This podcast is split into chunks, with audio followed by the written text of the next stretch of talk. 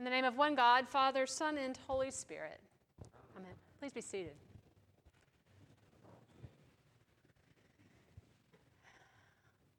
Two years ago, um, remember what it was like when you could get on an airplane and and not and not think about it too much? Um, I went had an opportunity to go on a pilgrimage to the Isle of Iona, um, which is just off the coast of Scotland. Um, actually, to get there, you have to take two ferries, um, one to the Isle of Mull, which is an island that has one road on it that's about a car and a half wide.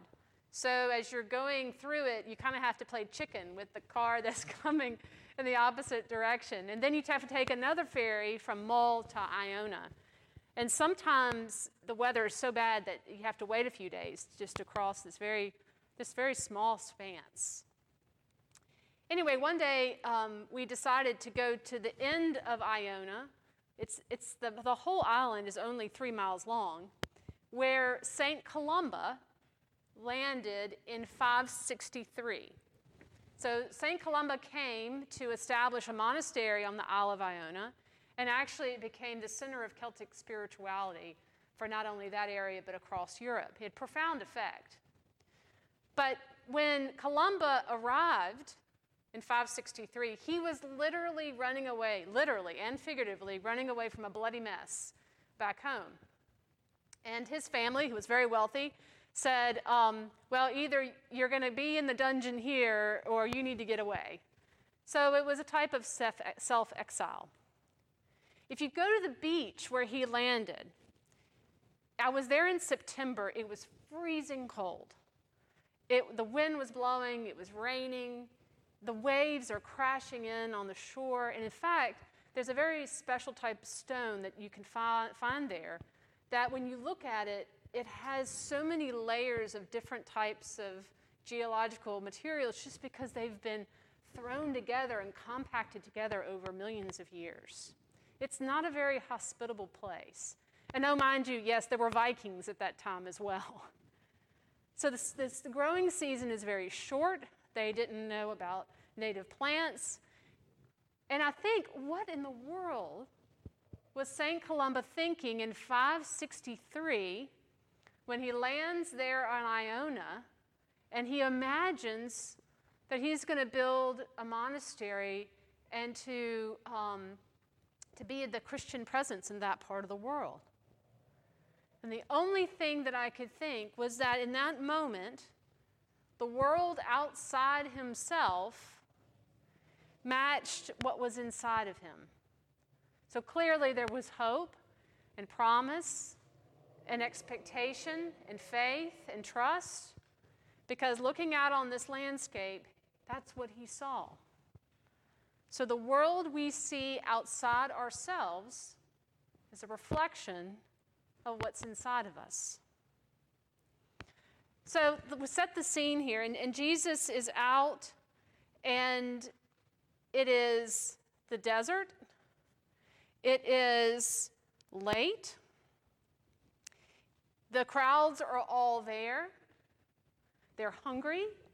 They're in need. They have no food. So what is the automatic response? The disciples look at Jesus, who had tried to get away, maybe a time to take some Sabbath, was unsuccessful, and maybe they're looking at him. They're seeing him weary. They're weary themselves. They look and they say, hey, Jesus, it's time for these folks to go home. Jesus' response is really profound. And just as a side note, the feeding of the multitude is actually is the only miracle that's found in all four Gospels. And it's actually referenced six times. All four Gospels referenced six times. So obviously, this is a really important message for us.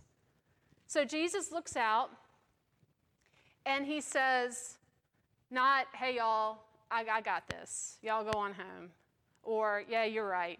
This is just too much.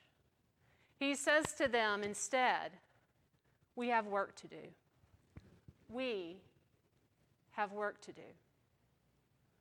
So again, let's go back to the scene. We have a desert. It's late. There are crowds, there's no food, so let's just get out of here. So I think kind of in the same way It's a pandemic. We feel like it's going on way too long. There's scarcity and fear, and we want to retreat. All understandable and right. And what Jesus is saying to us in this in the feeding here is that we get to do this together. Because we know that discipleship is difficult and messy. Certainly, Saint Columba, it was, and it has been, and it continues to be. And in this moment in the Gospel of John, his cousin has just had his head cut off.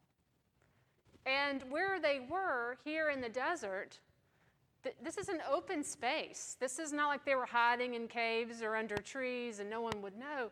This is a very profound public statement that Jesus is making, knowing that the temperature in, in, the, in the area was, was high. But he did this anyway. And he was living into that space that we, I think, find ourselves in now, that space between what wasn't and we're not certainly sure exactly what is to be. I read this past week that says we're so ready to get to the end that we don't grasp the reality of right now in our undone lives. We do. We feel a little undone. We're, we're We're holding it together, we're trying, we're doing the very best we can, but it feels a little undone. So where is the hope in this? And the hope in this is that Jesus comes directly into that undoneness. And in that undoneness, he has an example of radical hospitality, of radical giving. I, actually, yesterday morning, an, an older gentleman uh, walked into the house, um, was coming by to pick up something at the house, and, and he said, so what are you doing? And I said, oh, I'm writing a sermon for tomorrow. Any wisdom? And I, he said, well, what's the gospel? And I said, it's the feeding of the five thousand. And he said, it's all about generosity. It's all about generosity. And I said, say more. I'm going to quote you tomorrow. And he said, well, it's all about giving. And when we give, we receive. When we give, we receive. So the world around us is a reflection of what's going on inside of us. And if we believe this, and again, all four Gospels, six times, we are reminded today that there is feast in the fragments. There's a feast in the fragments, and maybe it is just the fragments that we're gathering up together right now. But in this gospel, there are so many layers of miracles. Pick one. Go back and read this gospel and look and see the way that Jesus, I mean, all the things that happened that had to come about to make this possible, all the miracles. Find one that speaks deeply to you and think about it throughout the week. For it is that peace that gives us hope. It is that peace that fills us so then we can better reach out to others, and we are reminded that God is in all of it, and that there is a feast in the fragments. Amen.